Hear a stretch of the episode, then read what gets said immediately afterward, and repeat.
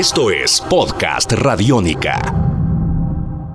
Amigos de Radiónica, sean bienvenidos a una nueva entrega de En Descarga Radiónica, este podcast donde nos encanta hablar sobre una gran cantidad de temas relacionados con el cine, la televisión, los cómics, los videojuegos, todos estos temas que nos encantan y que nos fascinan. Mi nombre es Iván Zamudio, arroba Iván Zamudio 9 y me encuentro como siempre con el con el compañero de batallas de este podcast, el grandiosísimo Diego Bolaños, arroba Diego Maoe. Maestro Diego, bienvenido en Descarga Radiónica una vez más. ¿Cómo vamos? Don Iván Zamudio, muy contento porque en esta oportunidad vamos a recorrer temas que son de total mi agrado. ¿Por qué? Porque los otakus al poder. Sí, señor, hemos podido hablar de muchísimas cosas, entre ellas cómics, películas, series, videojuegos, pero es hora del anime.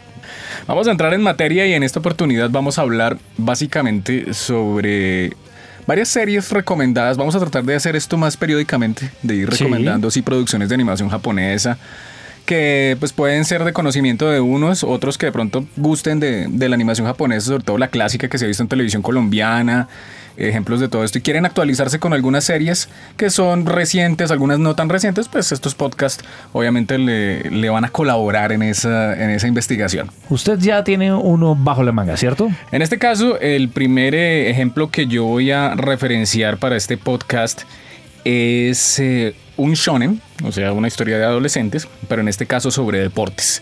Y yo creo que es la serie de boxeo más importante después de Ashita no Joe este gran clásico que inclusive se, vio acá. se vio acá, lo daban todos los lunes a las 5 de la tarde, eh, lo emitía eh, Coestrellas.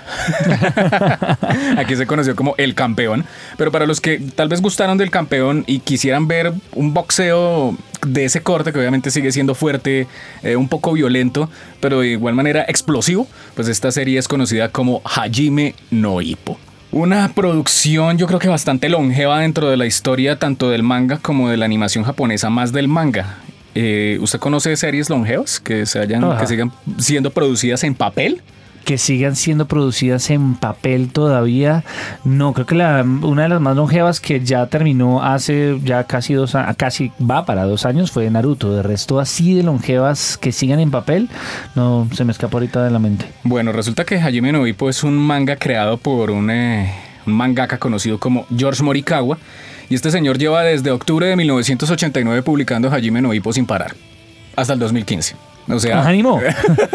ánimo. O sea, él, hace eh, apología al, al, título de la serie en inglés, Fighting Spirit.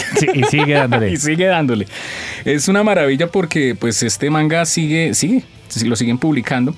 Y a partir del año 2000 pues tuvo su adaptación oficialmente ya como, como serie de televisión que inicialmente pues fue una, digamos como una primera temporada, fue desarrollada por el estudio Madhouse, que es conocidísimo por una gran cantidad de producciones extraordinarias.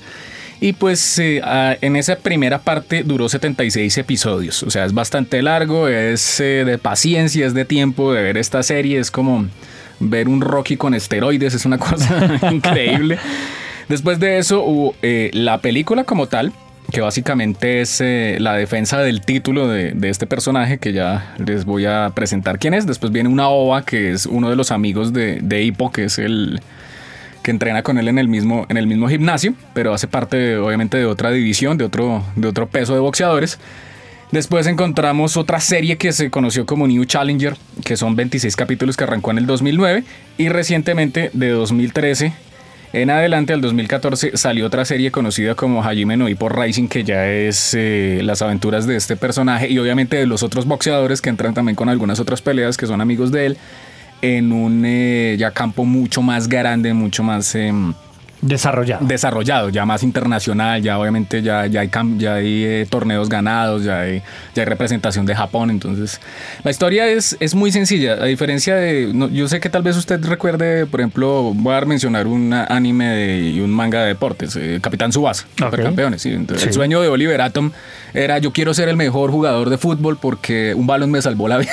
Sí, no sé por qué, pero es lo que quiero hacer y voy a hacer todo lo que sí, sea, posible él quiere ser el mejor, él quiere ser el mejor en el deporte. En este caso, el motivador es un poco diferente. Resulta que es eh, la historia de un muchacho que se llama Ippo Makunoshi, quien es el, típico muchacho aplacado en, una escuela preparatoria en Japón el cual pues eh, vive solamente con su mamá y le ayuda. La mamá tiene como una tienda de despacho de, de pescado para los mercados. Y eh, él solo le ayuda a su mamá y es un muchacho como muy muy como muy eh, sí no no De su nerd, casa. no nerd, pero muy de la casa es muy responsable como y pues a él se la tienen montada los bullies del colegio. Entonces a él lo viven golpeando le viven dando unas muendas terribles. Y eh, un día él se encuentra con otro boxeador conocido como Takamura quien pues está viendo que lo están golpeando eh, estos bullies y él entra a defenderlo y pues él les pega un susto tremendo y pues eh, Hippo queda como con esa, esa duda de, bueno, eh, yo quiero saber, aquí el motivador es bien diferente, yo quiero saber qué se siente ser fuerte.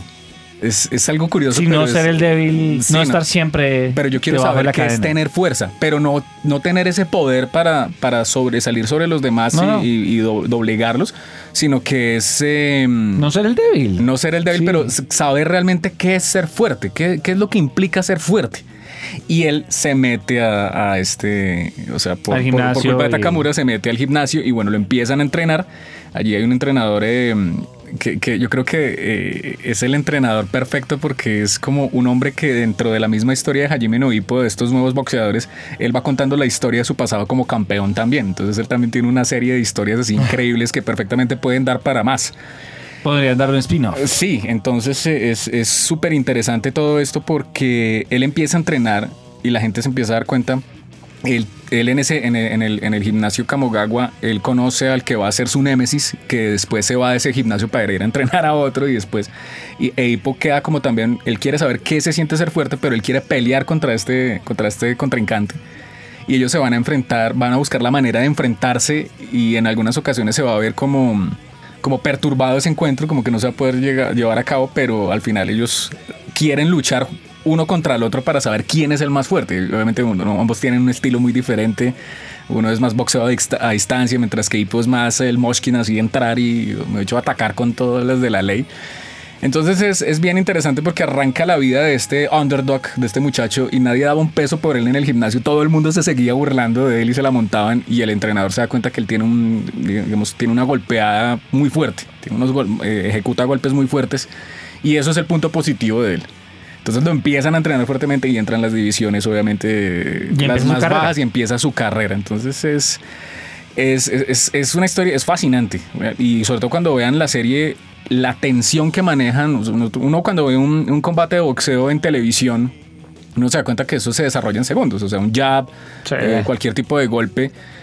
Es en segundos. Digamos, aquí es sobre todo la técnica y todo lo desarrollan en, un- en un, eh, en una línea de tiempo mucho más larga. Entonces es esa tensión en que un boxeador no le puede en- meter un golpe al Es otro. como el meterse otro en la cabeza del boxeador Exacto. para- para Como un juego de ajedrez en lento. Eso es básicamente, entonces a, a eso sumámosle eh, toda la, todo el asunto del diseño sonoro, de que por ejemplo, si las piernas no le están funcionando al boxeador, pues meten un sonido de unas vigas desdoblándose, unas vigas de acero. Entonces, todas esas cosas tienen, es una Lo- cosa muy las bien trabajada. las sí, metáforas en el anime son un recurso muy importante que le da un color distinto a cualquier cosa. Claro, recomendadísimo para los que vivieron sus días viendo boxeo con, Hajime- eh, con Ashita no Joe 2, porque aquí no se, no se vio la clásica de los 60, sino se vio la, la posterior. Eh, pues Hajime no Ippo es una serie, pronto no reluce tanto por ese dramatismo que tiene Hachita no Joe, que es terrible, que es todo es horrible. Yo soy sí, un sí, todo vago. es muy triste. Sí, todo es re triste, así. No, no, no. Aquí es ya es, aquí hay más humor, hay más cosas, pero de igual manera, sí, cuando,